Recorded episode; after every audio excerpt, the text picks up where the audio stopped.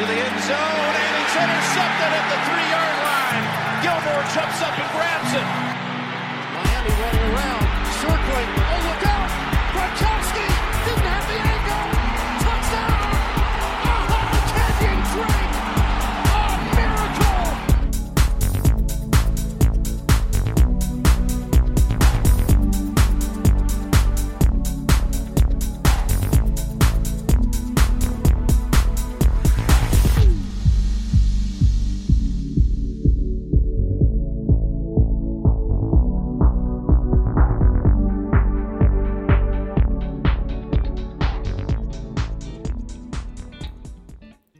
Puntata numero 44 come i gatti e 4-4 come 4 sono state le week di NFL, come un quarto di stagione, il giorno dei numeri 4 e dobbiamo analizzare la week 4 e senza perderci troppo nei gatti dobbiamo andare ad analizzare questa quarta settimana di NFL, un quarto di stagione e già possiamo diciamo trarre un primo bilancio anche se bisogna sempre andare con relativa cautela perché eh, molti definiscono le prime 4 week eh, tra i coach come il, la, la pre-season interna alla stagione. Cioè, dopo 4 settimane cominciano ad esserci le cassette sugli attacchi veri. Perché in pre-season, nella pre-season eh, vera non si gioca mai, quella reale non, non si giocano mai. Non si mostrano mai eh, concetti nuovi o cose che si andranno poi ad introdurre con la stagione. Quindi adesso ci sono, diciamo, c'è un campione di partite vero e eh, le squadre cominciano a essere rodate a tutti gli effetti e cambia anche la percezione in queste settimane e questa settimana insomma lo abbiamo visto perché ad alcune squadre è costato di, di come l'esecuzione, le penalità siano negative, di come il tutto sia diciamo inaccettabile da questo punto in poi.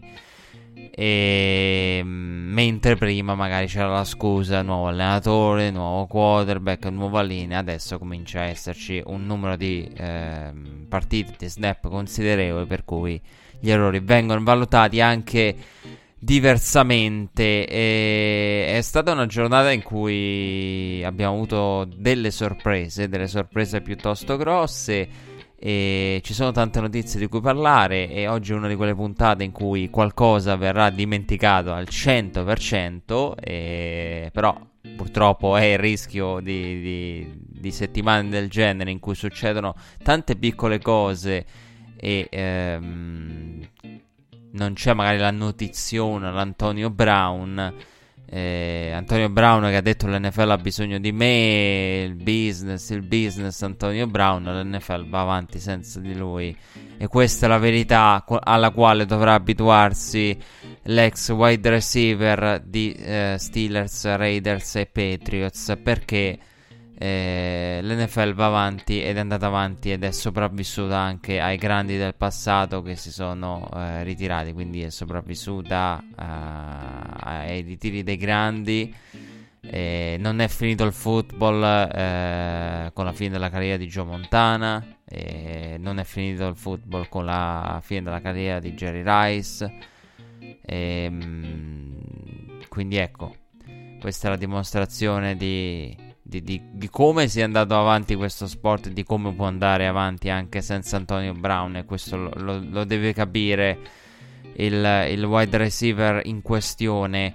E mh, non ci sono state novità riguardo, riguardo il suo caso eh, se non per il fatto che alcuni insomma parlano di, di soldi eh, è uscita insistentemente questa voce ehm, che eh, il problema sia stato eh, di soldi. Sì, c'è stata la, la, la, la, disputa con i Patriots e sarà difficile per i Patriots, eh, si diceva, andare a eh, vincere eventualmente, non pagare Antonio Brown perché lo hanno schierato, lo hanno schierato consapevoli di quello che gli stava succedendo fuori dal campo. Però ecco, la, la, notizia della settimana in tal senso mi è venuta in mente, ne colgo l'occasione per parlarvene, è proprio quella di Antonio Brown tagliato non per il craft infuriato dalla situazione, ma in realtà alcune fonti parlano di ragioni prettamente economiche.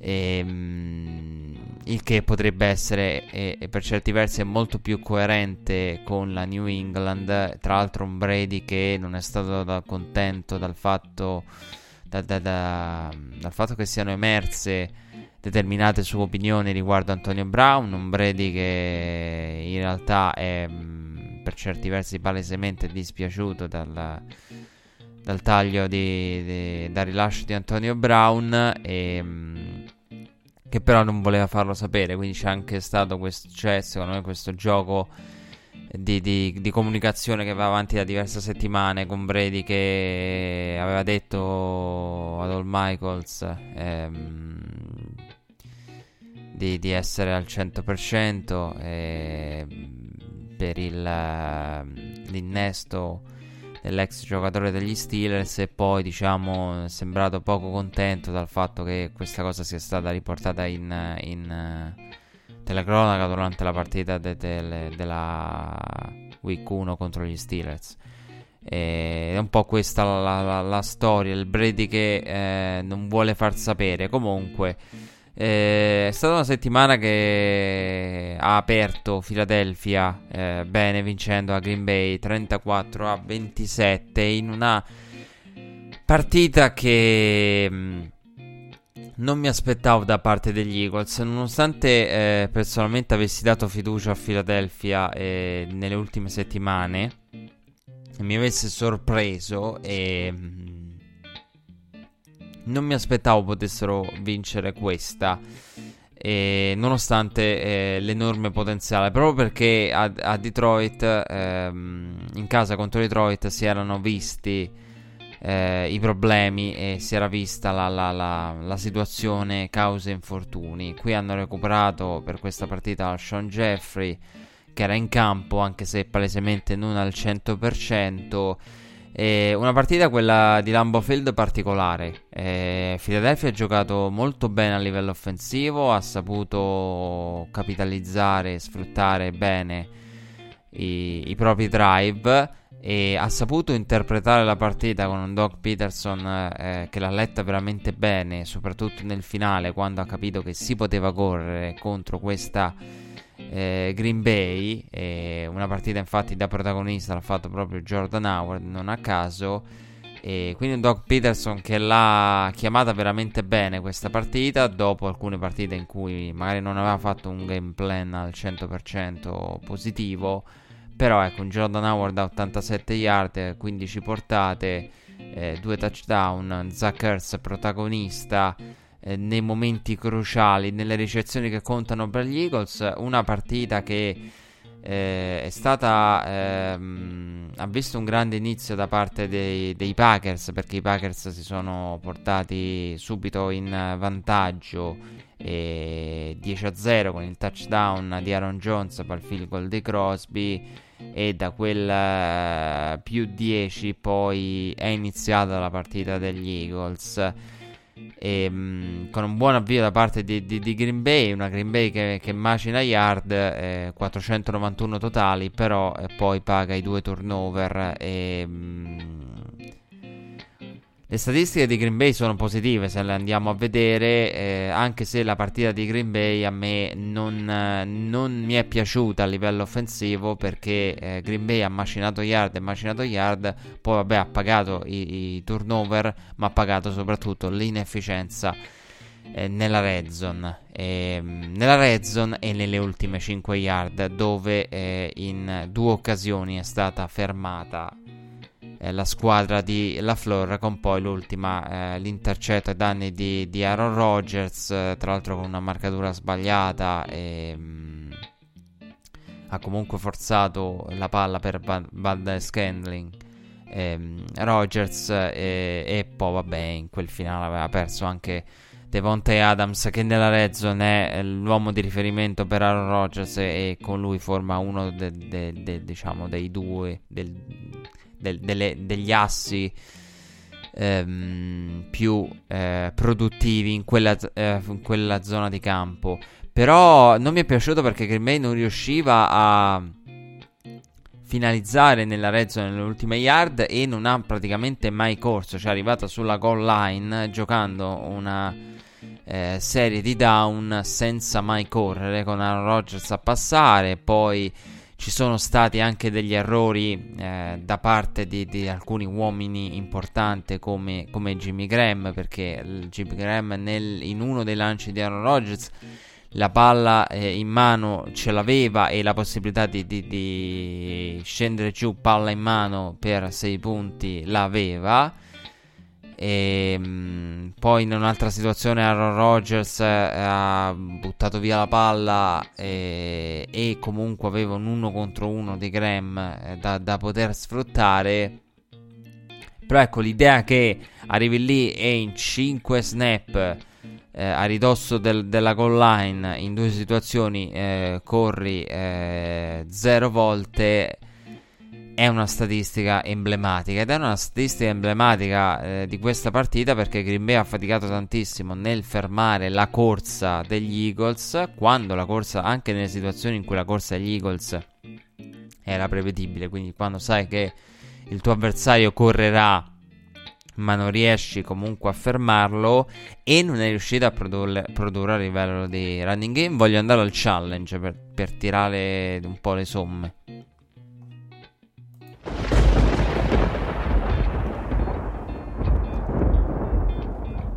Questa partita non, non, mi è piaciuta da parte di Green Bay e non mi è piaciuta più di tanto la, la, la prestazione di Aaron Rodgers. Sembra di essere tornati a una Green Bay del passato. La, più che di Aaron Rodgers, la, mh, prestazione di un attacco, nel senso, la prestazione di Aaron Rodgers inganna. Perché un Aaron Rodgers che lancia, lancia, lancia, un Aaron Rodgers da, da, dai numeri positivi, però un Aaron Rodgers che non dovrebbe trovarsi in quelle condizioni. E, 4, sì, fa 422 yard, ma passa 53 volte. E, è una di quelle partite in cui ehm, eh, secondo me ci sono state delle scelte sbagliate da parte del play caller innanzitutto e poi si poteva fare assolutamente meglio perché il discorso che qualcuno potrebbe giustamente farmi in questo momento è sì non hanno corso ma cavolo 5 volte palla in mano da Aaron Rodgers ne, ne, a ridosso della goal line, qualcosa deve anche succedere. Cioè, se Aaron passa per una serie di down intera, qualcosa deve succedere. Di diverso, magari dall'intercetto, ci si aspetta altro. Quello sicuramente. E, ehm, poi l'ho detto, Devonte Adams ha pesato tantissimo eh, nel finale eh, con l'infortunio al pollice. Però eh, una partita in cui Green Bay sì, sembrava essere tornata al passato con la, la, difesa di Green Bay che faticava a fermare Philadelphia, faticava a fermare il running game di Philadelphia, un Aaron Rodgers che eh, non ha il running game in questa partita, eh, ha faticato molto Green Bay con la corsa e ha abbandonato praticamente da subito, si trova a passare, passare, passare e a dover passare 50 più volte cercando di, di, di inseguire gli avversari. E, um, una partita che, che, è stata completamente diversa rispetto alle altre eh, fatte da Green Bay e, ed è stata una Philadelphia perfetta perché calcolando le, la, la, situazione che aveva Philadelphia a livello di attacco, a livello di, di, di infortuni, a livello di, di, fatica fatta nelle precedenti partite, gli Eagles hanno fatto, se non è veramente la, la partita perfetta. E, e Doug Peterson ha in questo senso saputo attaccare e prendere quello che la difesa di Mike Pettine gli lasciava e dall'altra parte la Flor eh, non è riuscito a fare altrettanto e con Philadelphia che ha faticato perché eh, Aaron Rodgers ha prodotto yard e la situazione secondaria di Philadelphia la conosciamo però poi è riuscita in qualche modo a salvarsi eh, e a limitare il tutto quando si arrivava a ridosso della Enson. Eh, Tennessee ha battuto per 24 a 10 eh, Atlanta e la situazione di Atlanta è, è, tragica. La situazione di Atlanta è tragica. Io non, mi, non ero fiducioso nei Falcons e questo è, è noto. Però eh, diciamo che questa settimana è ehm, non mi sorprende, però mi sorprende nelle proporzioni perché ci sono tante squadre di cui mi aspettavo qualcosa magari di positivo e stanno facendo ancora meglio rispetto alle mie previsioni e altre cui, di cui non mi aspettavo quello che magari si aspettavano altri, però stanno facendo addirittura di meno. Atlanta è una, è una di queste. E, ehm, questa è stata una di quelle partite in cui guardi i numeri di, di, di Marcos Mariota all'inizio di Mariota e pensi una, una, una di quelle partite che la, la, citavo la settimana scorsa eh, quando eh, ho detto sono ormai fuori da, da, da, da, Mariota, ormai mi sono rassegnato eh, sia per lui che per James Winston indipendentemente da quello che possono fare, cioè nel senso la loro scostanza, quello che abbiamo visto da loro è quello che probabilmente continueremo a vedere. E dicevo, Mariota, proprio la settimana scorsa, Mariota ha quelle prestazioni in stile ehm, Dallas dello scorso anno, anche quelle partite in cui riesce a fare eh, cose eh, pazzesche. Questa è una di quelle: 18 su 27, eh, 227 yard, 3 touchdown una partita solida da parte di Mariota che ha trovato eh, a, li- a, livello offensivo il, un'ottima partita da parte di AJ Brown che è stato veramente straordinario in questa partita un AJ Brown da 3 ricezioni 94 yard 2 touchdown e, e un Mariota che, che nell'inizio di partita ha veramente fatto eh, messo a referto tre touchdown nel primo tempo. E dall'altra parte si dice sì, Matt Ryan eh, ha dei numeri eh, al di sopra di qualunque aspettativa, e, è vero, questa partita la conferma, sono 397 yard di Matt Ryan, però questo accade perché Atlanta insegue. Per l'ennesima volta Atlanta si trova eh, ad inseguire e, ed ecco spiegato il perché dei numeri di Matt Ryan in questo inizio di stagione. Una, una, situazione quella di Atlanta che più che sulla partita in sé, eh, per la quale bisogna rendere merito eh, ai Titans, la situazione in casa Falcons è terrificante e, e io non avrei mai, non, non mi aspettavo un Atlanta... Ehm, in lotta per il Super Bowl, in lotta per la division, non, non me l'aspettavo, ve l'avevo detto, non, non riesco a, ve lo dissi nella, nella, week 1, non riesco a capire eh, il perché Atlanta venga tirata dentro questi discorsi e mi manca qualcosa eh, in questo senso. Vi dissi, però non mi aspettavo nemmeno una, ecco, una partita del genere, mi aspettavo Atlanta la potesse vincere in casa contro Tennessee e, ok che Tennessee fa eh, i classici suoi alti e bassi che poi la portano ad avere il solito record, però ehm, mi aspettavo la potessero portare a casa. Dicevo, al di là della partita, eh, quello che, su cui volevo soffermarmi, la situazione in casa Falcons. Io credo che Quinn sia eh, uno de- de- degli allenatori con la panchina più calda eh, con, con, eh, con, la chiappa che scotta, eh, metaforicamente parlando, perché ha uno, una delle panchine più, più, calde e più a rischio, è proprio la sua. Ehm, come eh, probabilmente il, lo stesso discorso si può fare per il front office di Dimitrov. E, e, effettivamente c'è il rischio che ci possa essere un grosso stravolgimento in casa Falcons e tra l'altro i Falcons che se andiamo a prendere l'intero record eh, degli ultimi due anni la situazione in casa Falcons non promette niente di buono eh, tanti esperimenti eh, in attacco, tanti cambi. Qualcuno settimane fa n- diceva richiamate Sarkisian ehm, che forse la situazione offensiva è, megli- è, migliore con lui rispetto a Dirk Cutter, però la verità è che questa squadra ha un record terrificante da, da, da, dal secondo tempo de, de, de, del famoso Super Bowl eh, in cui guidava 28 a 3. Ehm, ecco, non, non, non sono convinto al 100% che sia a rischio anche Dimitrov. Cioè, secondo me, eh, la, l'uomo a rischio qui è Quinn perché adesso smontare tutto, cioè nel senso il, il, front office ha fatto anche delle scelte positive che ti hanno portato a quel Super Bowl. Eh, però l'ascesa di Kyle Shannon magari ridimensiona Quinn.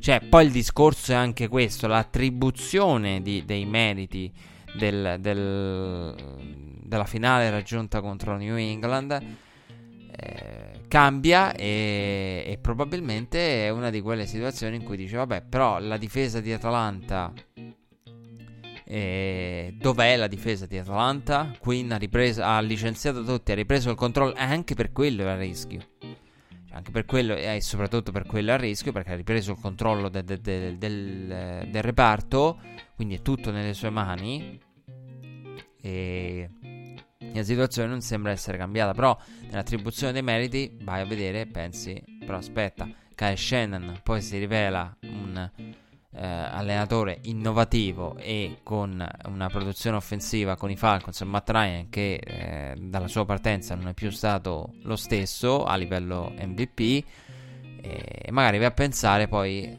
alla fine i meriti erano tanti di quell'attacco lì e poi dov'è la difesa di, di, di, di Queen?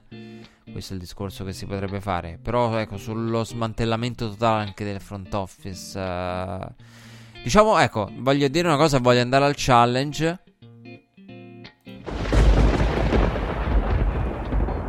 Atlanta è una di quelle squadre che ha una sovraesposizione a livello mediatico grande e ha avuto negli ultimi anni è una di quelle squadre che ai media piace citare e di cui si ha magari ecco per rispondere al mio interrogativo della week 1 probabilmente è quello. Atlanta gode di un'ottima reputazione e, e questo fatto ne, ne, ne, ecco che ne consegue poi tutta quella considerazione che aveva e che non riuscivo a capire. E poi all'atto pratico, vedendola in campo. New England ha battuto eh, Buffalo 16 a 10 eh, a Buffalo, dove il quarterback più eh, vincente dell'ultimo periodo è Tom Brady. Quindi ha vinto più Brady a Buffalo dei eh, dei quarterback de, dei Bills e, mm, che si sono alternati nel tempo, il che è emblematico, però eh, si sapeva che sarebbe stata una partita non semplice ehm, perché eh, si sapeva che i Bills avrebbero portato quanto fatto di buono a livello difensivo nelle precedenti settimane anche in questa e, e, così è stato. È stata la, la peggiore partita dell'anno per, per Tom Brady, attorno al quale eh, circolano voci di ogni genere perché è limitato in allenamento. Ehm, Cody Kessler è stato integrato nel roster dei Patriots e qualcuno diceva de, de, molti conoscitori del mondo Patriots sostengono che l'innesto di Kessler voglia dire che ehm, c'è bisogno di un altro braccio e, per preservare Steedham e per ehm, eventualmente eh, avere un altro quarterback, cioè una cosa insolita che New England abbia tre quarterback eh, potenzialmente utilizzabili ehm, proprio perché Brady è limitato in allenamento e circolano voci anche negli ultimi giorni che possa avere un infortunio. Diciamo il calendario di New England nelle, nelle prossime settimane aiuterà molto Brady a, a, riprendersi nel caso fosse quello il problema, ovvero un infortunio di cui non ne conosciamo la natura e l'entità. E, però sì, è stata una partita brutta da parte di New England e, che è stata neutralizzata in diversi drive con dei free and out insoliti da parte dei Patriots in alcuni drive anche importanti del secondo tempo. New England con sole 224 yard contro le, le 375 di, di Buffalo, il che è emblematico. Poi vabbè, Buffalo paga eh, i, i, turnover. Eh, un Josh Allen intercettato con eh, tre intercetti, e, mm, di cui ehm, praticamente tre intercetti di, di, di diversa natura. E, mm, di cui uno in particolare regalato con praticamente la difesa che era lì ad aspettarlo un Josh Allen che ha faticato tantissimo, che ha fatto le sue cavolate e poi vabbè si è trovato fuori per quel, quel, quello scontro eh, che ha portato in campo per i Bills Matt Barkley e la partita però è stata equilibrata perché a un certo punto New England sul 13 a 10 ha deciso di calciare il field goal, il che rende l'idea di come Bill Belichick a- avesse in quel momento una percezione della partita come una partita difensiva, una partita che faticosa, una partita sudata in cui prendersi ogni punto eh, senza diciamo sputare su niente e Brady ha detto uh, che, si vinca di, di 6, di 3 o di 20 non cambia niente, ogni vittoria è una vittoria. Parafrasando, parafrasando Andy Reid, eh, ci arriviamo ad Andy Reid e la, la, sua visione delle opere d'arte. Eh, perché ha detto più o meno la stessa cosa Andy Reid, eh, è stata una partita in cui New England ha, ha, faticato come ci si aspettava contro una difesa di livello come quella dei Bills, la difesa di New England continua a stupire, si è fatta trovare pronta in un appuntamento questo scon- in questo scontro tra due difese, tra l'altro Matt Barkley che ha chiuso con eh, statistiche e rating superiori anche a, a Josh Allen e, ehm, tra l'altro sfortunata la, la circostanza de, de, dello scontro che ha visto poi Josh Allen la, lasciare il campo.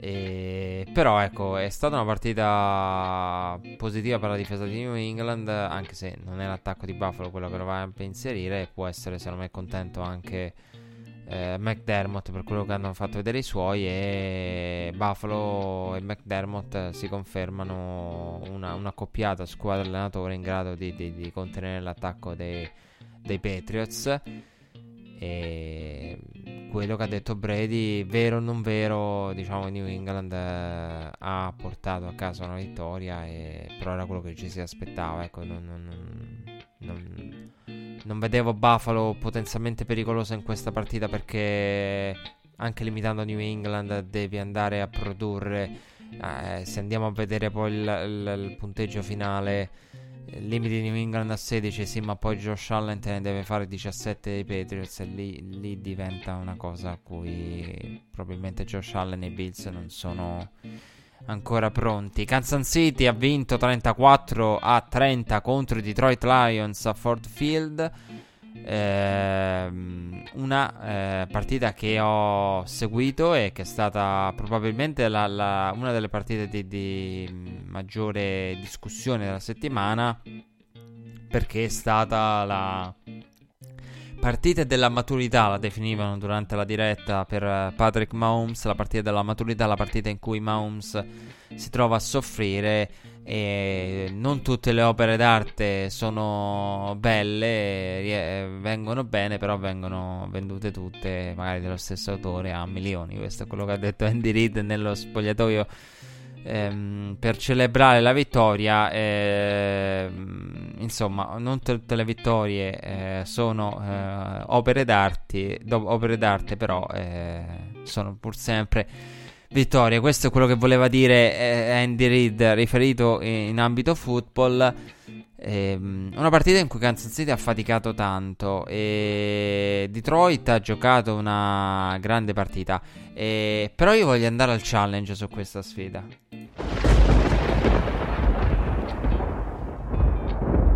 Sono eh, un tantino sotto a, alla media, diciamo, degli analisti per quanto riguarda la prestazione di Patrick Mahomes. Eh, Mahomes, secondo me, ha giocato meno bene di quello che molti analisti e molti eh, altri credono, perché all'inizio ha sbagliato tanto.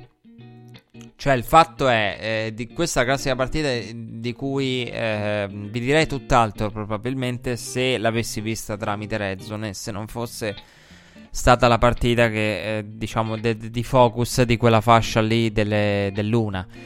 Ehm, perché ehm, è una classica partita in cui magari segui il finale, vedi il finale, eh, vedi Mahomes dallo svantaggio eh, che trova il drive della vittoria eh, allo scadere con, con eh, 23 secondi alla fine della partita e dici ma eh, bene, poi pensi e leggi di fumble, vero, ma Mahomes nel primo tempo ha sbagliato dei lanci non da Mahomes e mi vengono in mente un paio di situazioni per Kelsey, ehm, una per Hardman.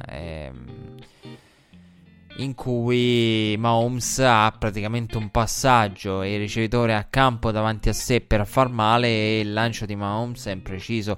Penso sia stato il primo tempo contro i Lions di questa settimana, forse il tempo in cui Mahomes è stato meno preciso di tutta la sua carriera. Sicuramente di, nelle partite cui, di, che ho avuto modo di vedere e studiare eh, di Mahomes integralmente. Questo lo metto il primo tempo contro Detroit, lo metto come il, il tempo più sofferto e come il frangente della carriera di Mahomes in cui la precisione de, del quarterback dei Chiefs è venuta meno.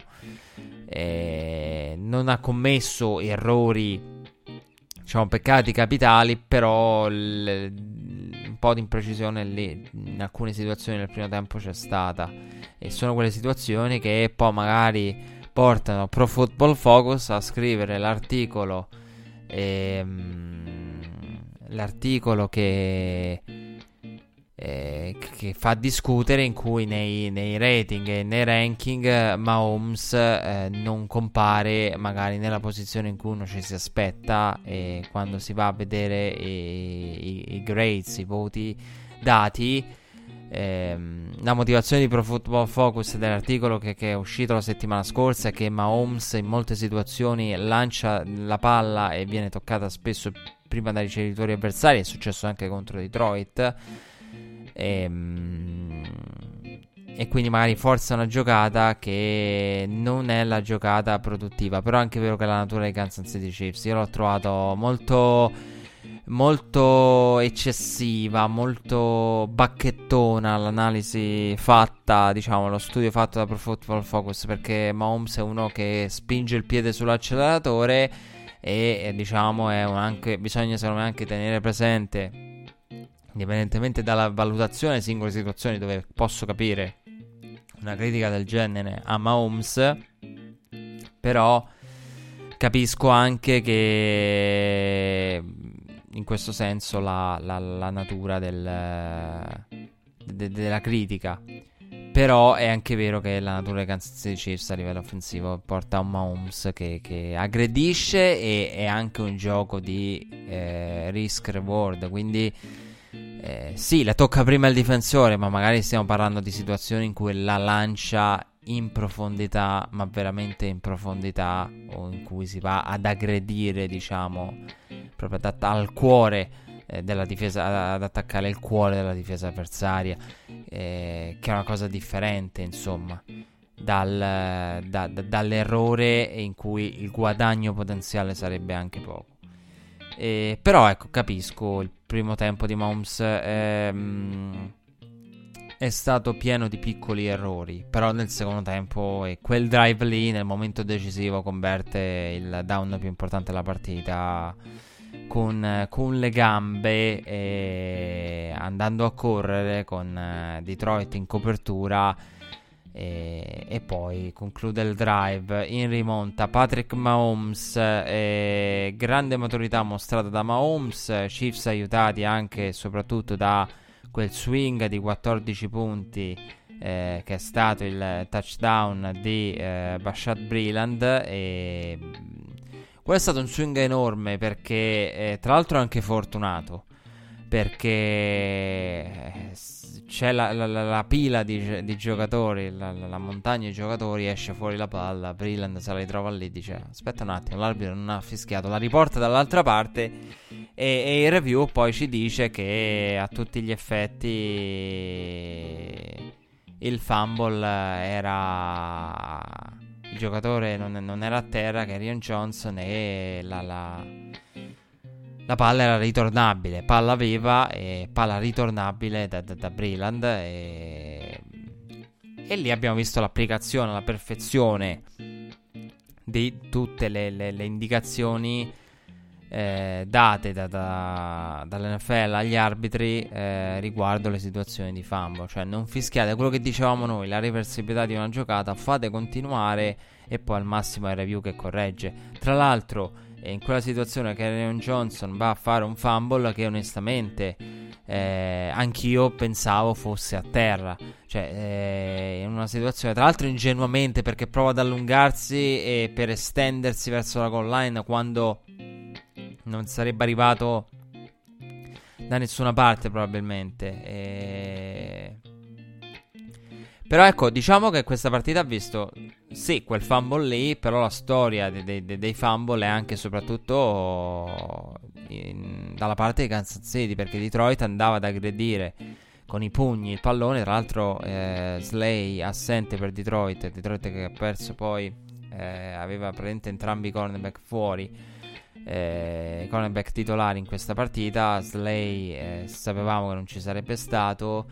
E eh, Detroit che eh, però ha messo in cassetta questa settimana ottime cose contro Kansas City perché eh, con il pugno, con i pugni, eh, andava a, direttamente ad aggredire la palla e ha secondo me esposto e sono d'accordo con ehm, i patiti dei video che, che hanno studiato queste situazioni e, e defense, gli ex defensive coordinator, e molti l'ho sentito dire eh, da molti, nel, nel, post gara è eh, una di quelle partite in cui tu dai l'esempio e eh, dai modo alle altre squadre che devono affrontare i Kansas City Chiefs di eh, capire quello che è il quello che può essere il modo in cui affrontarla, perché eh, magari eh, dai l'idea del... Però sono... Eh, Kansas City è una squadra molto veloce, è una squadra eh, che magari non ha in alcuni suoi elementi la, la fisicità, perché ha la velocità di contro e quindi si può aggredire la palla e quindi si può andare a giocare la palla e non l'uomo nel momento in cui c'è da effettuare il tackle, si può andare a cercare direttamente la palla, eh, soprattutto se, se, la palla è esposta. Tra l'altro, Kansas City che ha anche un McCoy che eh, diciamo non è proprio un esempio a tal proposito. Quindi ci sono magari dei giocatori che possono avere delle tendenze a essere un po' troppo allegri eh, nelle, per quanto riguarda i fondamentali di ball security e dall'altra parte anche la natura del sono piccoli, sono veloci, quindi si possono aggredire fisicamente, si può andare a cercare la palla. E, ehm, però Mahomes alla fine con quel drive l'ha portata a casa, come direbbe Andy Reid. Eh, Oakland ha vinto 31 a 24 contro i Colts. Eh, Oakland che, che è una squadra stranissima e è una squadra che ha dei momenti di, in cui si infiamma e degli altri in cui si raffredda. E, e, squadra particolare. È faticato tanto nei, nei, nei, negli avvii di, di, partita quest'anno. Però qui l'avvio buono l'ha trovato contro i Colts. Poi si, si era un attimo spenta di nuovo. E dando ai Colts l'opportunità di, di riportarsi sotto eh, dopo il, i 14 punti di vantaggio, prima con, sotto forma di 14 a 0, poi 21 a 7. E, e poi diciamo nel finale è arrivato il, il ritorno di Eric Harris eh, con l'intercetto di Brissett eh, intercettato nel finale il eh, quarterback dei Colts, una partita che ha fatto discutere per eh, Vontes Perfect. Adesso ci arriviamo per concludere sull'analisi della partita. Eh, è una partita che è un po' l'emblema della stagione dei Colts, cioè questi sono i Colts. Una squadra che, eh, lo abbiamo detto, può battere chiunque, è una squadra eh, che eh, pur trovandosi, eh, come in questa circostanza, magari in casa contro un avversario abbordabile, diciamo che i Colts possono battere tutti e per loro non esistono partite facili. Cioè, questa è la dimostrazione, proprio secondo me, l'emblema di quello che ci si può aspettare dai Colts. Possono, questa settimana l'abbiamo visto, squadra che può battere chiunque e magari laddove ha è nettamente, parte nettamente con i favori del pronostico, non è eh, più la squadra in grado di battere, eh, di, di, di, andare a prendersi la vittoria agevole, laddove sulla carta potrebbe averla. Per quanto riguarda Vantage Perfect, eh, come saprete è stato sospeso fino a fine anno, l'ennesima sospensione della carriera, eh, vi avevo raccontato eh, l'estate scorsa, due stati fa, eh, non ricordo, nel, nell'off season tutti i numeri e di quante migliaia di dollari abbia lasciato ehm, tra molte robe varie, poi vabbè ne prende 10 eh, volte tanto magari e quindi il, il discorso cambia in questo senso. Eh, però eh, Vantes Perfect sospeso fino a fine stagione un, un, contatto brutto, un contatto senza senso, a giocata praticamente down concluso. Tra l'altro voglio dire, ehm, Vantes Perfect che, che, ha voluto celebrare no, la, la sfida del Monday Night tra Cincinnati e Pittsburgh, quindi per celebrarla anticipatamente, eh, sfida che eh, ha visto nella sua storia il famoso contatto con Antonio Brown. Ennesimo episodio, Montes Perfect che eh, subisce la sospensione più pesante della storia dell'NFL eh, per eh, un fatto accaduto in campo. Quindi si è fatta la storia e, ed è giusto che sia così perché l'NFL ehm, tende a tutelare la sicurezza e questo è uno di quegli episodi e tra l'altro c'è una, diciamo, un continuo comportamento eh, c'è la recidività di un giocatore che, che è così e io voglio andare al challenge Odio la morale, mi fa schifo la morale, questo lo sapete, chi segue Red Flag lo sa, è i luoghi comuni. Ma non mi venite a dire che Vontes Perfect non è cattivo. Io ieri stavo ascoltando ehm, qualche ora fa, eh, durante l'intervallo del Monday Night, Chris Sims che diceva: No, Vontes Perfect non è eh, cattivo, non è, non è, un giocatore cattivo. No, è, è, un giocatore cattivo. Perché in tutti i suoi contatti so, c'è la cattiveria, c'è l'idea di far male sono in situazioni in cui il down è concluso, quindi non parliamo di una situazione come quella di, di, di Josh Allen in cui può dire ma Josh Allen eh, situazioni in cui il quarterback è esposto però magari c'è in gioco il primo down eh, può dire il football. Eh, quella di, di, Josh Allen non è una un contatto quello su Josh Allen non è un contatto cattivo eh, però non, mi, non, non, ce la faccio a, a, non ridere nel momento in cui sento che Vontes Perfect non è un giocatore cattivo. Cioè, non lo so, eh, se non è un giocatore cattivo lui, senza senso. Tra l'altro, un giocatore non solo, secondo me, cattivo e che vuole fare male, perché questo non è agonismo. Cioè, le situazioni eh, per cui è stato sospeso Vontes Perfect non sono agonismo. E aggiungo eh, al di là della cattiveria o meno, un giocatore che appena va a fare un contatto del genere prende e allegramente si dirige verso gli spogliatoi, come per dire già so quello che ho fatto. Quindi non mi potete, cioè nel senso, una persona che, che fa un contatto del genere nell'agonismo eh, si scusa, eh, magari si dispiace, si stupisce perché pensa di, di, di, è, è, sa di non averlo fatto. No, Vantes Perfect appena vede l'arbitro comincia a dirigersi verso verso lo spogliatoio perché già sa quello che arriverà, praticamente già, già, già la sua reazione è come per dire vabbè è finita qui la mia partita e, e chissà quante altre week salterò dopo, ma vi prego non mi venite a dire che Bontes Perfect non è un giocatore cattivo. Eh, sicuramente ci sarà discussione in casa Raiders perché John Gruden e, e Mike Mayo che su Bontes Perfect hanno idee diverse. Gruden ama quel magari genere di giocatore, Mayo quello massacrò quando arrivò in sede di draft con una eh, piazzata storica e come storica, come detto, la sospensione per Vontes Perfect Eh, I Chargers hanno vinto 30-10 contro i Dolphins. Dolphins che erano partiti sorprendentemente bene, poi, poi si sono spenti. E per strada hanno eh, perso eh, lo, il proprio smalto, diciamo. non, sto prendendo in giro i Dolphins, è, è così al termine del primo quarto. I Chargers, i Chargers guidavano solo per 10 a 7. Eh, con Josh Rosen che sta mettendo qualche lancio qua e là in cassetta eh, di ottimo livello, alternato a qualche cavolata.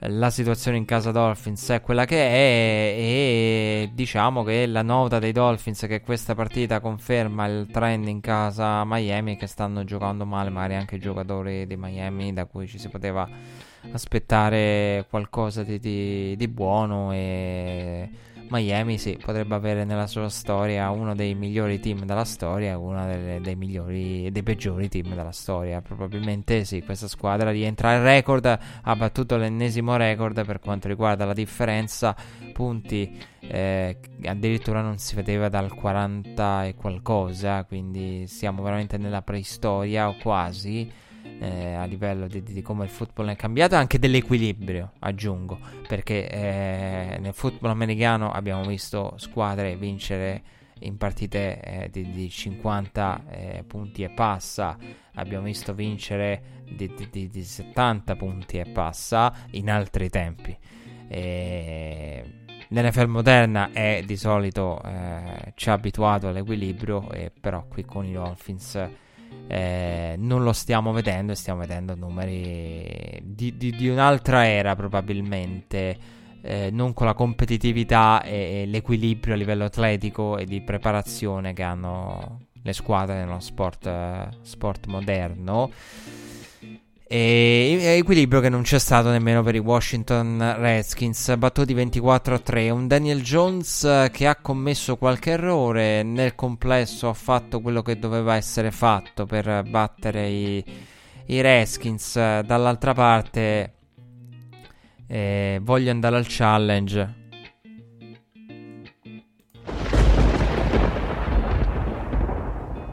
Dall'altra parte c'è un problema di, di funzionalità enorme. Nel senso che eh, Washington eh, ha seri problemi e ha grosse disfunzionalità perché c'è qualcosa in quella franchigia che eh, probabilmente sapremo a fine anno, qualcosa che si intuisce perché non è possibile quello che sta facendo Jay Gruden. Eh, quello che stanno facendo Gruden e Haskins non ha senso. Cioè, un, uh, un Jay Gruden che va in conferenza stampa e massacra il proprio quarterback dicendo dovrà conquistarsi il posto dopo averlo buttato nella mischia e un Haskins che non sembrava per niente pronto, buttato lì eh, nella mischia, eh, quasi come a voler rispondere ai media. Un Haskins di cui eh, si continuano a vedere video sulla sideline in cui eh, lui non sembra molto interessato alla partita, di questo si è discusso la settimana scorsa. Eh, rideva e scherzava mentre i Bears massacravano i, i, i Redskins. Però, cioè, mh, mm, Gruden che va in conferenza stampa fare una dichiarazione del genere quando la priorità di un allenatore deve essere sempre tutelare il proprio rookie quarterback, soprattutto se la franchigia ci ha investito eh, e sappiamo di come i report parlino di un Haskins non voluto dal coaching staff e da Gruden.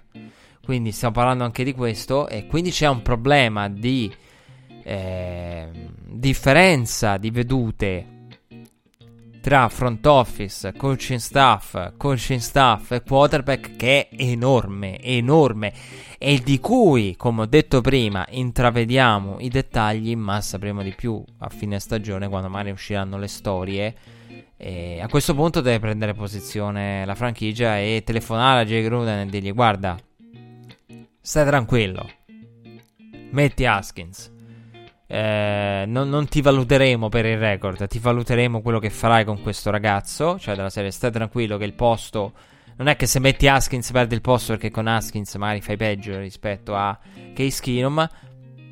mettilo e verrai valutato per lo sviluppo. Eh, potrebbe rappresentare diciamo, una, una ciambella, un, eh, una scialuppa per, per Jay Gruden. Dall'altra parte, eh, oppure lo mandi via perché quello che stiamo vedendo è, è, è imbarazzante. È imbarazzante. È, una cosa del genere in tempi recenti non l'abbiamo vista. E così differenza di vedute. Un Jay Gruden che con quella conferenza stampa lì post gara sembra quasi voler rispondere della serie Tiè, ve l'ho messo in campo, avete visto come ha giocato di me? Cioè, probabilmente sembrava voler dire quello Gruden, ma eh, se allora lo vuoi buttare nella mischia e poi criticarlo per far vedere ai media che c'aveva e a magari qualcuno mandare un messaggio anche interno magari a qualcuno della tua franchigia eh, che, che, che al front office che te l'ha chiesto e, e, o a qualcuno del coaching staff che, che te l'ha chiesto perché eh, magari l'anarchia poi in questa situazione nasce anche interna al coaching staff e Atlanta è una di quelle situazioni in cui attenzione anche all'anarchia interna perché qui ne ha fatto fuori il mondo e quando è così eh, gli assistenti eh, in situazioni di emergenza cercano di pararsi il culo come giusto che sia però io quello che dico è eh, cioè, nel senso, qual è, il, qual, è qual è, il, senso? Qual è lo scopo di una cosa del genere? Cioè, il, voler dire, ti è, ve l'ho messo in campo a, chi, a chiunque si rivolgesse a Gruden.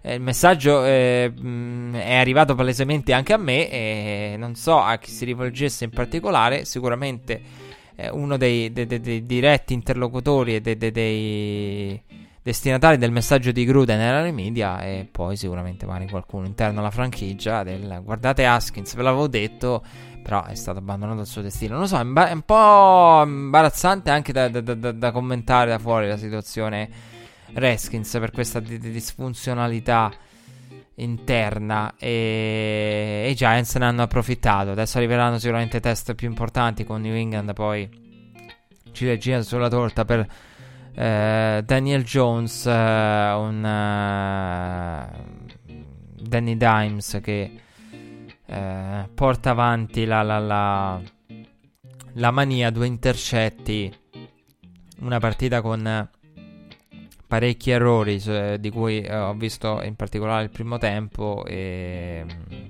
cui ha mostrato dei limiti, un totale di 8 turnover, 4 a testa per le, per le due squadre.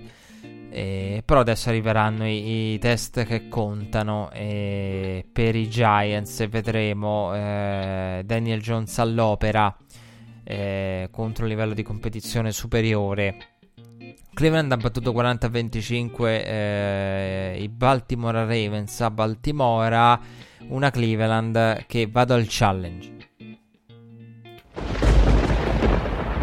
Mi è piaciuta tanto e credevo se la potessero giocare, e però da qui al vincerla eh, onestamente ce ne passava. Eh, perché ehm, è una di quelle partite in cui magari Cleveland si risveglia e trova la prestazione eccellente. Invece la prestazione non è stata con la fiammata di, di, delle individualità, ma è stato il collettivo e eh, Freddy Kitchens ci ha messo anche secondo me molto del suo in questa partita perché è tornato alle basi a running game ehm, Baker Mayfield under center e eh, con il running game ha aperto la strada a eh, poi esporre eh, attraverso i passaggi di Mayfield che ha concluso in 342 yard eh, i problemi, eh, complici anche infortuni che ha in questo momento eh, Baltimora nelle secondarie, che non è magari a livello che ci si aspetta. Eh, o magari che si pensa eh, in casa Ravens. Dall'altra parte, eh, Lamar Jackson ha intercettato eh, due volte una partita in cui ehm, ha sofferto eh, Lamar, e... però secondo me bisogna dare merito ai Browns, anche perché Lamar ha sofferto, ma dall'altra parte c'è stata eh, c'è una mm, solidissima eh, difesa come quella dei Browns. E come detto, ha ritrovato Chubb, eh, Cleveland, ha ritrovato il running game, Baker Mayfield molto uh, under center e questo è quello che ha fatto grande Cleveland nel finale di stagione. Questo è quello che ha portato Freddy Kitchens a, a, prendere il ruolo di head coach e da, da quello doveva ripartire Freddy Kitchens con Cleveland e lo ha fatto, eh, evitando di snaturare la squadra. Odell eh, non è stata una buonissima partita per Odell, però questo è quello che deve fare Cleveland, non si deve fare influenzare da, da, da Odell eh, o dalla produzione individuale di, di, di, di Tizio Caio. Odell chiude con due ricezioni per 20 yard, però dall'altra parte il compagno di college eh, e amico Jarvis Landry ne fa 8 per 167, ma soprattutto Bradley Chubb 20 portate 165 yard, quelle che poi contano. Quindi eh, è una di quelle partite in cui secondo me mette anche alla prova quella che è la, la solidità dello spogliatoio. Perché un Odell eh, qui deve dimostrarsi uomo squadra. La squadra ha prodotto, hanno prodotto gli altri, ha prodotto Jervis ha prodotto Chubb, la squadra ha prodotto, è stata una vittoria importante. A livello di division adesso si ritrovano incredibilmente eh, con il tiebreaker e a pari record eh, con i Baltimore Ravens. Eh, Carolina ha vinto a Houston 16 a 10, una partita in cui eh, Deshaun Watson è stato tirato giù per ben 6 volte, credo, vado a memoria, e non è nuovo questo genere di esperienza il eh, QB dei Texans. Dall'altra parte abbiamo visto delle giocate eccellenti di Kyle Allen e ne ho in mente una in cui rimane diciamo in vita e, e con ottima movimento nella tasca andando poi a completare il passaggio per Moore è stata una delle, delle, delle giocate che ha veramente messo in mostra un, un Kyle Allen che sta facendo cose più che buone. Deshaun Watson 160 yard, 21 su 33. In molte situazioni forza troppo. Eh, Deshaun Watson vuole strafare. E in alcuni casi cerca di, di strafare e poi io sulla linea di Houston dico sempre attenzione perché Deshaun Watson in alcuni casi tiene la palla troppo, in alcuni casi costringe la linea a dover gestire la pressione con angoli particolari. E se la attira quasi la, press- la pressione Deshaun Watson e ha questa volontà di strafare che in alcune partite come questa finisci per... Eh, per pagare e Carolina ne approfitta limitando il passing game dei, dei Texans. Carolina che zitta zitta e in alcune categorie si sta dimostrando elite a livello difensivo come ci si aspettava e soprattutto a livello offensivo sta trovando poi i risultati perché a livello offensivo è arrivato Kyle Allen e la discussione Cam Newton-Kyle Allen eh, sarà interessante da fare, da vedere da capire, però cambia il modo in cui Turner va a chiamare le partite e cambia anche in molti casi il risultato. Quella giocata di Kyle Allen eh, mi è veramente piaciuta tanto. Arriviamo alla partita più eh, paradossale della settimana che ho avuto modo di vedere integralmente e mi ha detto per certi versi mh, mm, eh, culo perché mi sono ritrovato a un certo punto a vedere, diciamo che non è che mi ha detto culo, nel senso che... Ehm, tra l'altro l'avevo anche in una delle schedine, quindi mi interessava vederla come partita eh, per, per perché mi aspettavo eh, un, un, un, qualcosa di bello esteticamente da parte dei Rams. Una di quelle partite, questa è una di quelle partite in cui più che avere culo e vederle come eh, magari può capitare in altre occasioni che ti trovi a vedere una partita o non ti trovi a vedere una partita e poi ha qualcosa di sorprendente, questa è una di quelle in cui eh, vedi l'inizio e dici questa è la partita da seguire. Diventano di quelle partite che non sai chi seguire mai. Mm, Buccaneers a Los Angeles non è certo la prima partita che ti viene in mente di quella fascia del serale del, delle 22 orario italiano. Però poi lo diventa non appena eh, si parte con un 21-0 di Tampa Bay. Jared Goff intercettato eh, all'inizio, un Jared Goff eh, in grandissima difficoltà. Tampa Bay che allunga, poi eh, prova un po' a smuovere le cose.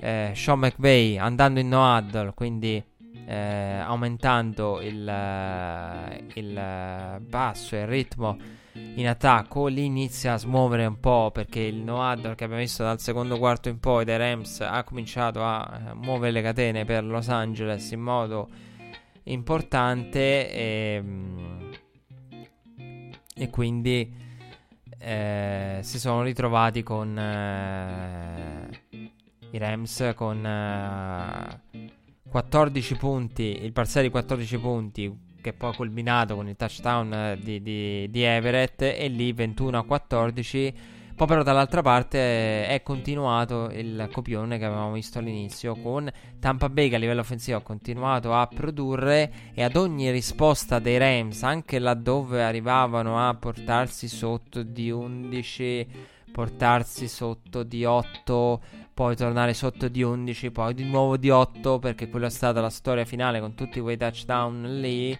con field goal di Zerline, field goal di Gay touchdown eh, di Winston, touchdown di Gurley, touchdown di Evans, touchdown di Cooper Cup. C'è stata quella, quella fascia in cui si, si, il vantaggio oscillava, diciamo, su, su, sugli 11 punti e dalla quale non è poi mai uscita e, e, anzi è, non, è, uscita poi con, con uh, il, lo scoop and score di Ndamakasu per chiudere la partita. Con 55-40 la partita con il punteggio più alto. Tra l'altro Rams cercava una rimonta storica che non accadeva dal 2006 di rimontare 21 punti per loro eventualmente da uno svantaggio di 21 e un Jared Goff in grande difficoltà. L'intercetto, quello sul quarto down, è, mm, per quello che probabilmente doveva essere uno screen, è stato veramente osceno. Lì. Mm, un intercetto bruttissimo. Un Goff che è stato. La partita di Goff è stata negativa. A livello di, di yard ha prodotto Goff perché eh, le yard per, per Jared Goff sono arrivate. Quindi uno potrebbe dire: Ma alla fine, comunque, Jared Goff ha macinato yard. Ha lanciato anche in alcune situazioni. Diciamo, sulla partita di Jared Goff si possono avere eh, diverse valutazioni perché ha fatto dei lanci di qualità in uh, finestre ristrette. Sono d'accordo con gli analisti video che sostengono questo, è vero. Però 517 yard, però è anche vero che i turnover sono costosi. Eh, la linea eh, ha faticato la linea offensiva dei Rams contro la D-line dei Bucks con uh, i Bucks scatenati e un uh, Shaq Barrett eh, che mm, eh, si eh, dimostra uh, un produttore di sex quest'anno ed è probabilmente al momento l'uomo con la prestazione difensiva a livello stagionale migliore, sarebbe il Defensive Player of the Year al momento, credo, senza eh, ombra di dubbio lui. E, però Goff sì fa 500 yard ma è anche vero che alcuni turnover sono turnover veramente ingenui e con, con uno che che, che è, un turnover colpevole e, e parecchio colpevole. Bisogna, ecco, diciamo che di questa partita bisogna, secondo me, eh, di Goff bisogna apprezzare la seconda parte, i lanci sicuramente, l'esecuzione di alcuni lanci, quindi non tanto le scelte, il rendimento, ma come ha messo la palla in finestre ristrette. E aggiungo, ehm, avendo visto la partita quel, nel passaggio, eh, anche la capacità di resettare, perché dopo il 21-0 comunque è riuscito a, eh, a produrre e a riportare i suoi in partita anche se serviva veramente da, un miracolo perché dall'altra parte la difesa dei, dei, Rams non riusciva a fermare Tampa Bay. Questa è stata un po' anche una delle, delle difficoltà. I Rams hanno faticato tanto a livello difensivo sorprendentemente. Sono stati proprio esposti a livello difensivo eh, da Tampa Bay che ha beneficiato degli intercetti nella field position corta, però quando poi serviva lo stop perché l'attacco dei Rams aveva prodotto non arrivava a livello difensivo con le secondarie che hanno concesso quel touchdown a Mike Evans che ha anche diciamo preso in giro Rams con uh, la sua camminata sulla goal line e poi sì ha reagito Marcus Peters però eh, ci sono state occasioni in cui la difesa dei Rams ha lasciato a desiderare. E... Però ecco, di Goff salvo anche la capacità di resettare. Certo, è una di quelle partite in cui pensi eh, Goff non sta giocando bene, vale o meno i soldi che ha sul contratto e tutti quei discorsi. Però quei discorsi continueranno, continueranno a esistere. E... Per quanto riguarda Jared Goff, Todd Gurley è bello averlo visto nel 60 e passa per cento degli quasi 70% mi pare, 66 forse eh, per cento degli snap. Un Todd Gurley che non ha le portate e manca il running game. Eh, questo purtroppo pesa tanto ai Rams con la natura dell'eleven personale dell'attacco di McVay. Però già che gioca gli snap vuol dire che fisicamente... Eh, certo, poi magari anche la partita che l'ho detta, nel senso se sei sotto provi a rimontare, ovvio che non togli Todd Gurley. Però vedremo. E sicuramente serve il running game di, di Todd Gurley, non solo la, la presenza di Todd Gurley. Eh, per i Rams eh, in, uh, nelle partite importanti. Mm, Sono curioso di vedere strada facendo come sarà la sua gestione. Però già averlo visto in tre quarti degli snap quasi è indicativo. Per due terzi degli snap abbondanti è un'ottima cosa. Eh, Seattle ha battuto 27 a 10 ehm, gli Arizona Cardinals in quella di Phoenix. Eh, risultato abbastanza prevedibile, forse uno dei più scontati della settimana. E, anzi, il più scontato della settimana, a parte i Chargers sui Dolphins, perché veramente eh, una. Sarebbe stata una partita difficile per eh, Kyler Murray, così è stato. Abbiamo visto protagonista anche Jedi Von Clowney con Seattle ehm, per un touchdown difensivo e poi tanta tanta fatica. Kyler Murray che ha subito sack eh, anche in questa partita e che ha un totale che ha quasi raggiunto i numeri, cioè de- della, dello scorso anno, praticamente è quello che i sack che subiva in un anno di college, qui li subisce in poche settimane in NFL. E questa è una cosa a cui si deve abituare eh, Arizona e mh, mm, dall'altra parte ecco Cliff Kingsbury deve perfezionare l'attacco e deve secondo me aggiungere qualcosa a livello di creatività perché eh, a livello di, di, di, di, attacco non si sono viste cose in assoluto eh, malvagie però è anche vero che ci sono delle, delle situazioni in cui dici dov'è la creatività di Kingsbury? E soprattutto eh, deve anche bilanciare il tutto Cliff Kingsbury perché non si può passare con questo retio con il quale stanno passando i Cardinals anche perché Kyler Murray non può utilizzare le gambe in questa lega perché a livello fisico la differenza con il college è enorme. Qui sono tutti più veloci tutti più grossi e, e Kyler Murray non è un giocatore che cerca il contatto lo vuole evitare il contatto è uno che eh, non cerca di rimanere in piedi per estendere la giocata, cioè sa che, e questo è un pregio assolutamente per me, va visto e pensato come un pregio e deve ri- rimanere considerato tale, però uno del de- de- limite fisico lo conosce e quindi non, non, non, Murray non può utilizzare le gambe e non può passare quanto, quanto sta passando. E a livello di bilanciamento di, di, di play calling non può continuare così Keller Murray. E un, solo 11 portate per uh, David Johnson, e il che a tal proposito è, è emblematico. E...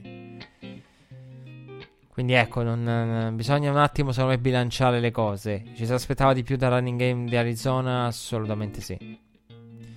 Assolutamente, da David Johnson e, e ci si poteva aspettare di più. Però anche con Kingsbury sai benissimo a cosa va incontro a livello offensivo, anche e soprattutto in termini di bilanciamento, oltre che di natura e di quantità di ricevitori e di, persona- di mh, ricevitori nei vari personali utilizzati.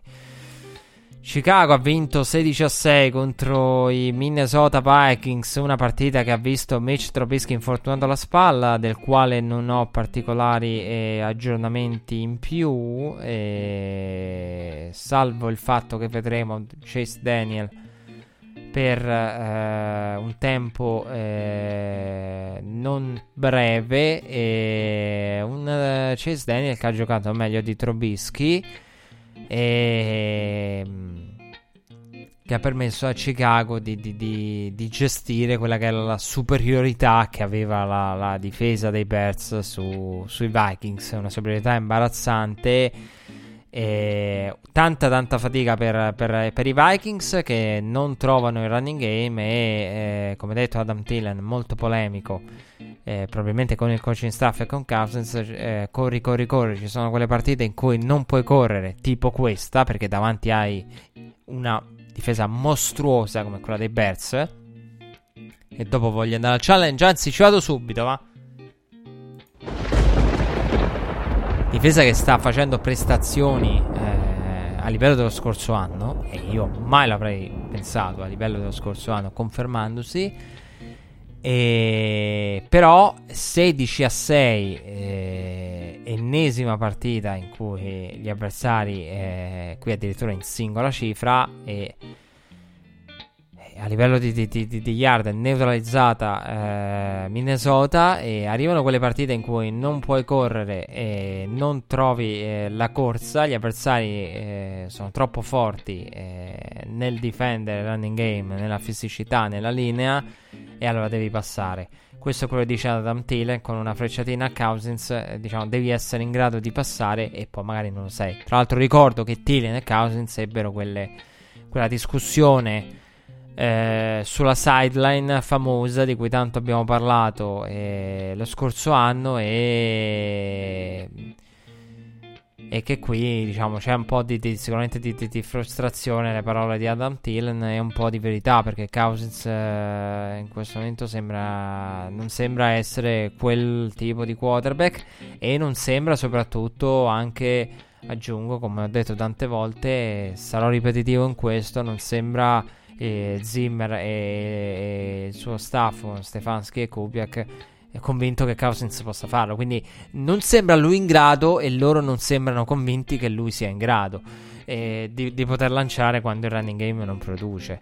E, e, la triste verità sui Vikings è che la classica squadra che qualora dovesse arrivare ai playoff ed è tosta farlo perché in una division come la North in cui eh, ci sono i Packers, ci sono i Bears e ci sono anche i Lions, dei quali abbiamo parlato prima e ai quali devo chiedere scusa perché mi stanno sorprendendo. È una squadra è Detroit che adesso ci arriviamo. Volevo dire due cose su Detroit, però una division del genere è tosta. I Vikings sono una classica squadra che se vai, vanno ai playoff, eh, magari è la classica squadra che vuoi incontrare ai playoff. Ehm, che là dove, là dove, andrà dove la porterà il running game. Dove il running game ingrana una squadra che, che riesce anche a vincere facile, dove non ingrana, eccola qui. Quindi nessuno è sorpreso di questo, eh, come era accaduto contro Green Bay. Eh, volevo dire a proposito dei Lions, ah sì, de, de, de, devo delle scuse ai Lions perché li avevo sottovalutati. I Lions sono una squadra che anche contro i Chiefs, eh, con quel fumble lì, un po' la sfortuna, è una squadra che fa di tutto per tenere gli avversari in partita e come la, eh, la, settimana scorsa contro Philadelphia con l'unica differenza che Kansas City qui ha saputo approfittare dell'ultimo drive e eh, gli Eagles si sono a sua volta suicidati una settimana fa però i Lions fanno di tutto per veramente tenere gli altri in partita e dare agli altri sempre una possibilità. Cioè la storia della stagione dei Lions è questa Matthew Stafford però sta facendo ottime cose con un, uh, con, uh, un sorprendente lavoro a livello offensivo eh, di, di, tutto il comparto offensivo e eh, aggiungo un, uno Stafford che eh, anche a livello di analytics è il quarterback, è stato più, il quarterback più aggressivo di questa settimana a livello di finestre nelle quali ha lanciato, cioè quello che ha lanciato con meno yard di, di, di finestra di tutta la settimana e ehm, sta facendo eh, buone cose ed è un attacco che sembra avere una logica, non è più lo Stafford che lancia perché con il nulla produce yard ma poi non arrivano i risultati. E ha fatto anche veramente dei bei lanci contro Kansas City, anche a livello di, di, di, di talento di braccio che ha messo in mostra. E semmai uno se lo fosse dimenticato, e quindi ecco, volevo dire questo sui Lions e su, ehm, e su eh, Matthew Stafford. Perché poi magari uno pensa sì, la difesa, Patricia, fondamentali e idee concettuali riprese da New England, perché vediamo anche quello, i front difensivi eh, dei Patriots, eh, il marchio di fabbrica. D'altronde l'ha detto, i Detroit Patriots li vuole far diventare Matt Patricia, quindi non ci stupiamo di queste cose. E Jacksonville ha battuto 26 a 24 Denver che in casa a Malai subisce ancora una volta un goal allo scadere vado al challenge.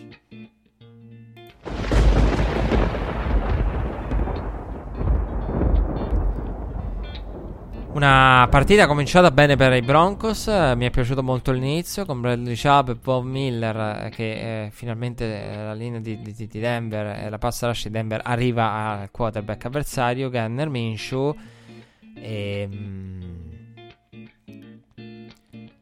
poi però dall'altra parte Denver non gestisce il, il, il vantaggio e Flacco viene anche intercettato nel, nel mentre. E, e, poi nel finale Jacksonville si trova in un punto a punto dallo svantaggio a poter eh, rimontare eh, una partita che è stata la fotocopia nel finale di quella contro i Bears. Cioè, Flacco, però bisogna dare merito a Flacco che nella parte cui, di partita in cui avevano il vantaggio all'inizio non ha giocato benissimo, però poi ha fatto il drive del vantaggio. Come era accaduto contro i Bears.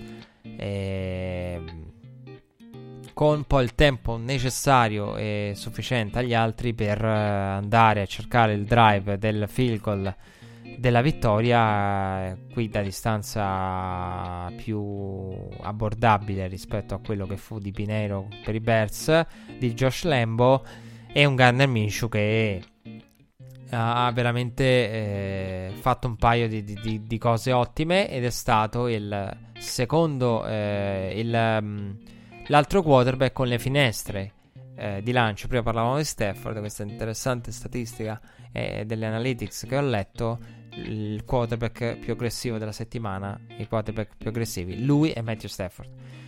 È un Gunner Minshew che non ha paura a lanciare, non ha paura e John Di Filippo lo sa che Gunner Minshew non ha paura quando c'è da lanciare in finestre strette e il game plan è, lo abbiamo visto con Minshew, è quello che vedi con un, con un titolare e probabilmente un futuro titolare per i Jaguars lo diventerà. Garner Minshew ha fatto una giocata straordinaria eh, anche nel finale. E, mh, per Denver, eh, però, la brutta notizia è l'infortunio di Bradley Chubb. ACL eh, verrà operato la prossima settimana. Stagione finita per lui. E stagione che questa sconfitta praticamente è finita anche per i Denver Broncos eh, che si trovano con 0-4 e, eh, e probabilmente devono a questo punto ammettere quello che il campo diceva già da un pezzo, ovvero è tempo di ricostruire. Eh, la difesa non è più quella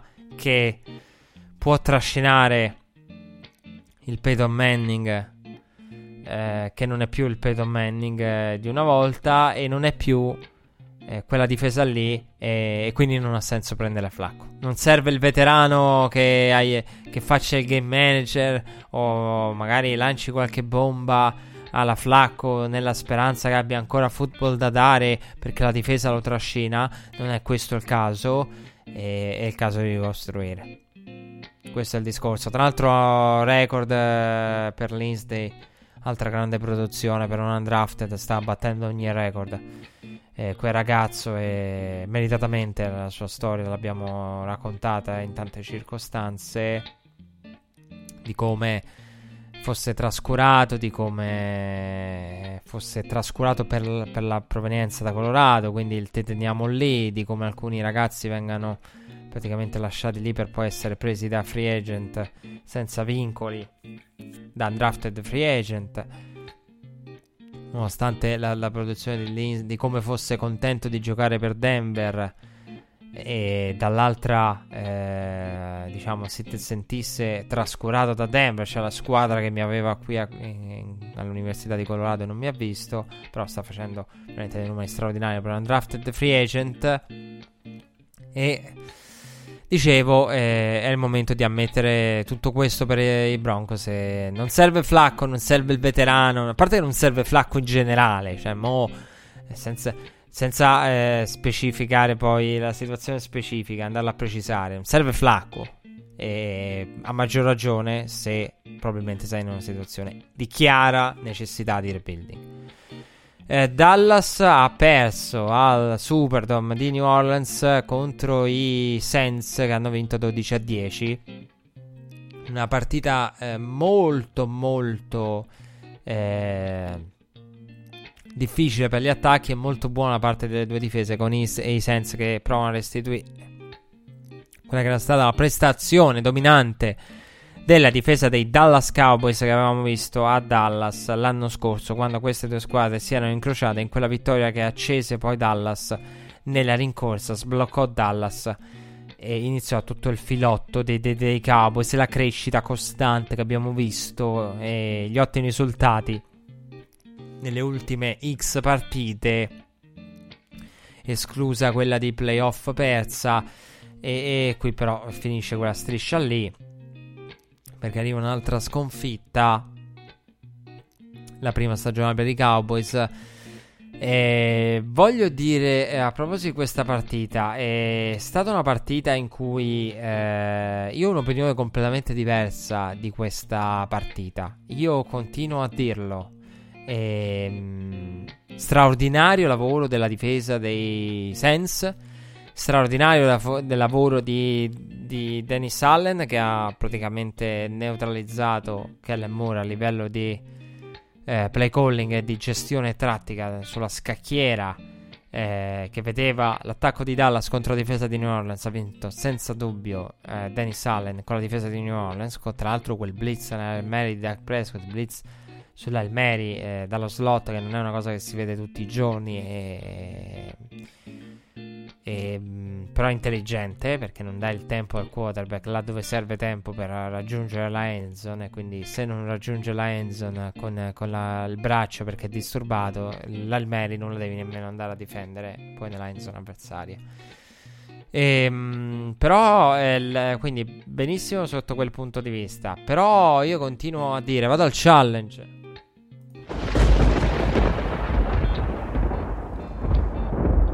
Sa che sono uno dei pochi, o veramente uno dei pochi che lo pensa. A me, a me non, non, stanno piacendo le prestazioni di Bridgewater. Io, io, lo dico dall'inizio, non so, è molto pompato dalla stampa americana Teddy B. Troppo pompato. Cioè, nel senso, quello che era in grado di fare Teddy Bridgewater me lo ricordo e ce lo ricordiamo. Però quello che sta facendo Week 17 contro i Panthers Kyle Allen. Eh, settimana scorsa, questa settimana, cioè mm, l'attacco dei Sense dà l'idea di essere uno di quegli attacchi in cui c'è un holding, eh, che so, primo down e 20 e il primo down non lo ottengono. Cioè, quando si trovano ad avere quella penalità, quel sec, tra l'altro ha subito un sec dove non può essere subito nel finale, che ha dato la possibilità a Dallas di, invece di dover andare per il touchdown, di poter andare per il field goal. Che poi è stato anche questo il finale con Dallas che eh, poteva cercare il field goal. Un perché per quel sec subito a Bridgewater. E ti dà l'idea New Orleans di essere una di quelle squadre che eh, deve sicuramente eh, manifatturare, per dirla all'americana, l'attacco. Con i t- Tyson Hill, Camara di qua, Camara di là. Eh, però eh, ti dà l'idea che c'è una planetà o comunque un sec o qualunque cosa, una, una, un down lungo, terzo down lungo, un uh, secondo e oltre 10 yard e il primo down non lo prendono. E non manca completamente di, di, esplosività e Bridgewater è, è, un game manager puro e quindi è quello che è. Però a me non piace perché io non so, cioè la difesa di New Orleans è forse una delle migliori della Lega, anzi senza forse a livello di quello che può fare quest'anno e quello che ha mostrato. E contro Seattle è anche qui lo special team, il ritorno che ti dà la field position al centrocampo, Jason Witten che ti fa un fumble dopo uh, 8 anni, ne, fa uno ogni 8 anni. E, però non so quante partite puoi... Cioè, arriverà anche la partita in cui dovrai inseguire, arriverà anche la partita in cui non riesci a, a lanciare eh, lo shutout a neutralizzare l'attacco avversario. E, ehm, arriveranno quelle partite eh, ostiche e lì New Orleans eh, con Bridgewater non so dove va. Voi direte, giustamente, va, mi autorichiamo. Grazie. Il problema non si pone perché il calendario di Orleans è abbordabile e dovrebbe rientrare Drew Brees poi. Quindi...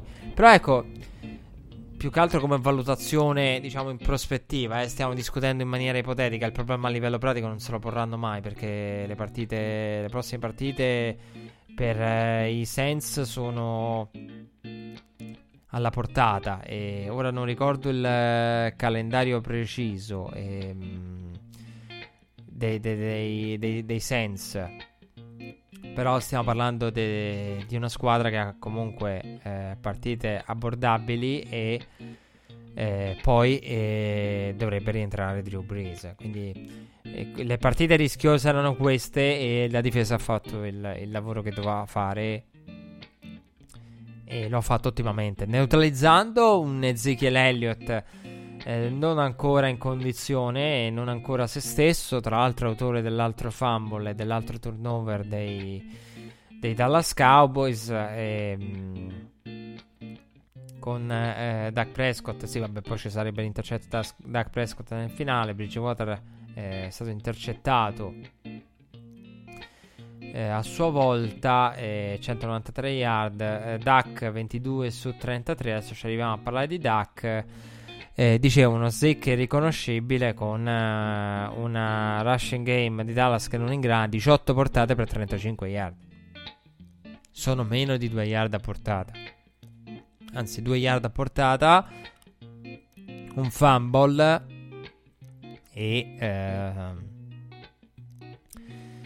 la, la, un Ezekiel riconoscibile. Eh, bene New Orleans contro il running game. Però io vi voglio dare anche un altro dato riguardo il, ehm, la difesa di New Orleans, ovvero il ricevitore leader dei Cowboys, Jason Witten, con 50 yard e 4 ricezioni. Che vuol dire che Amari Cooper è stato neutralizzato. Amari Cooper che è stato anche protagonista di approfondimenti strumentali durante la settimana eh, per un infortunio eh, riportato e quindi una Mari Cooper eh, che probabilmente ci si poteva aspettare al 70-80%, comunque non al 100%.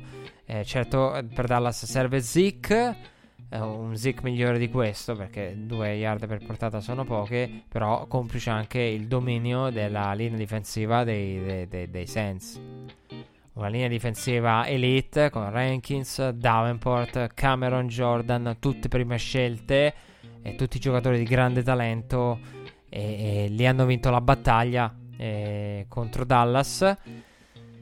E serve un Zeke migliore. A Mari Cooper non sappiamo le sue reali com- condizioni. Per quanto riguarda Doug Prescott, io non me la sento di criticarlo in quelle partite in cui non prende la sufficienza, però non no, non arriva nemmeno il votaccio, la grave insufficienza a Doug Prescott perché eh, ci sono stati de- de- mm, dei punti di, di, di, di, volta della partita e cioè completi il passaggio. Jason Witten primo down e più fumble una volta ogni 8 anni di Witten e New Orleans prende la palla a centrocampo. Cioè una cosa del genere in una partita da 12 a 10 ti cambia le sorti dove anche un goal in più come testimonia il punteggio dei due punti di scarto avrebbe fatto la differenza. Quindi è stato sfortunato eh, a tal senso, poi anche Elliott eh, ingenuamente va a commettere quel fumble lì, eh, ne parlavamo prima con Carrion Johnson. E... Ecco, eh, Callen Moore eh, però sì, è stato portato a scuola da, da Dennis Allen nella sfida tra i due coordinator nella partita a scacchi. È apparso un po' conservativo Callen Moore nel primo tempo. Chiamate veramente molto molto conservative. Però poi la natura della partita in un certo senso le dettava fin dall'inizio. E credo di aver detto tutto. Di Duck abbiamo parlato e rimane assolutamente la fiducia che ho in Dallas. Cresce la fiducia che ho in New Orleans con questa difesa qui. E non ho in Bridgewater la fiducia che ho in Drew Brees, eh, però in Drew Brees eh, la fiducia non può che esserci e tornerà e la situazione è stata gestita ottimamente. E l'assenza di Drew non, non, non, costa ed è l'assenza di Drew sappiamo quanto per New Orleans sia importante il fattore campo e per quello servivano queste vittorie qui e sono arrivate e probabilmente New Orleans avrebbe firmato per un 1-1 tra Seahawks e Cowboys invece sono arrivate due vittorie e poi, vabbè, nell'ultima, che ve lo sto a dire a fare, c'è stato il massacro di Pittsburgh e mh, mm, partita che ho finito di vedere, diciamo, per onorare l'impegno del Monday Night, anche perché era l'ultima della week. Tra l'altro, tra parentesi, avevano il bye Jets e 49ers. E massacro di Pittsburgh, parte bene Cincinnati con il figo e poi vabbè 27-0 di parziale con Meso Rudolph eh, che scarica qua e là ehm, Screen Pass un'abbondanza di Wildcat, eh? cioè praticamente hanno fatto più Wildcat in una partita che, che, che, che in intere annate.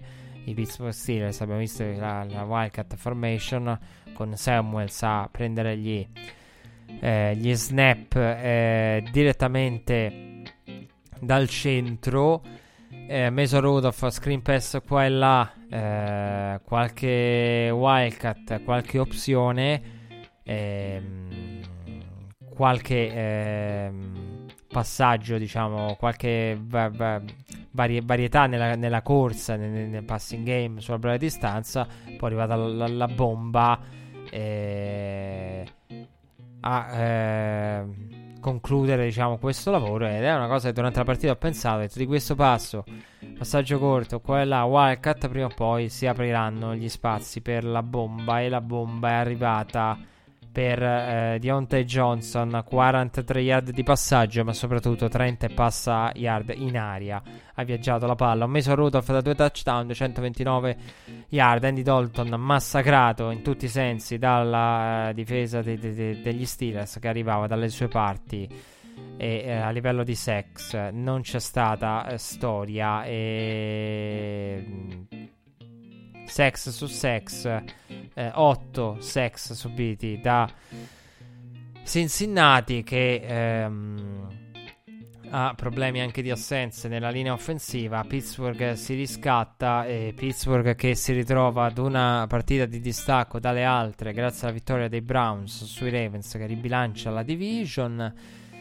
E una partita convincente da parte de- de- degli Steelers. Ho messo Rudolph che nella prima aveva lasciato a desiderare, in questa ha fatto bene. E dall'altra parte mh, mm, bisognerà aprire poi una parentesi e lo faremo un'altra volta, magari su su Zack Taylor, su come alcuni eh, discepoli di portino idee che, cioè nel senso, eh, abbiamo visto, elogiato Patricia per tante cose, l'abbiamo criticato per il suo esportare i Patriots, cioè eh, i Patriots e i Patriots, la Patriot Way esiste perché c'è Tom Brady, aggiungo il sistema McVay, l'11 personnel esiste perché c'è Todd Gurley, ma esiste soprattutto. Non, non è. No, schematicamente parlando, può sembrare assurdo. A me non, non dispiace Cincinnati. Cioè, è probabilmente una, una succursale di, di, di, Los Angeles, che è praticamente il sistema McVay. Però mancano gli uomini. E quello è il problema. Cioè, nel senso, devi avere anche il Cooper Cup, il Cooks, eh, il Robert Woods ad eseguire determinate rotte. Eh, che Mixon possa fare il girly, come ha detto Zack Taylor, assolutamente sì. Però ecco, è anche capire, cioè capisci anche che la linea non è quella che magari hanno avuto i Rams lo scorso anno e i ricevitori non sono quelli che hanno i Rams. Cioè non hai il Cooper Cup di turno. E quindi quello è un discorso che bisognerà aprire. Una parentesi che bisogna aprire eh, in un'altra occasione. Credo di aver detto tutto. Mi sono perso. Ah, sì. Ehm, tra l'altro, parlavamo dei Rams. Vittoria dei Tampa Bay Buccaneers dedicata al padre di Jason Light, che è scomparso. General Manager, che è scomparso il sabato prima della gara e credo di aver detto tutto, no? credo di non essermi scordato di nulla. Di Vontes Perfect abbiamo parlato, visto che è stato uno degli uomini più chiacchierati. Dell'infortunio di Bradley Chubb vi ho dato aggiornamenti, degli altri non ne ho. La situazione delle varie division l'abbiamo citata, le partite le abbiamo analizzate tutte. Eh, mi sa che mi sono scordato qualcosa di clamoroso. Ho questa brutta sensazione. Sapete quando uscite di casa per, e partite, e, e, state partendo per un viaggio e, e, avete la sensazione di esservi scordati qualcosa? O quando preparate la valigia, voi pensate dentro la vostra testa: mi sto per scordare qualcosa che mi creerà problemi magari quando arriverò, arriverò, sul posto in cui devo arrivare, e magari poi non vi capita, però avete quella sensazione. Anch'io ho questa sensazione. Spero che sia come nel caso dei viaggi, in cui uno ha una sensazione, ma poi si è dimenticato niente. Nel dubbio, correggeremo la prossima settimana. Appuntamento ad allora. Ciao a tutti. To the end zone, and it's intercepted at the three yard line. Gilmore jumps up and grabs it. Miami running around, circling.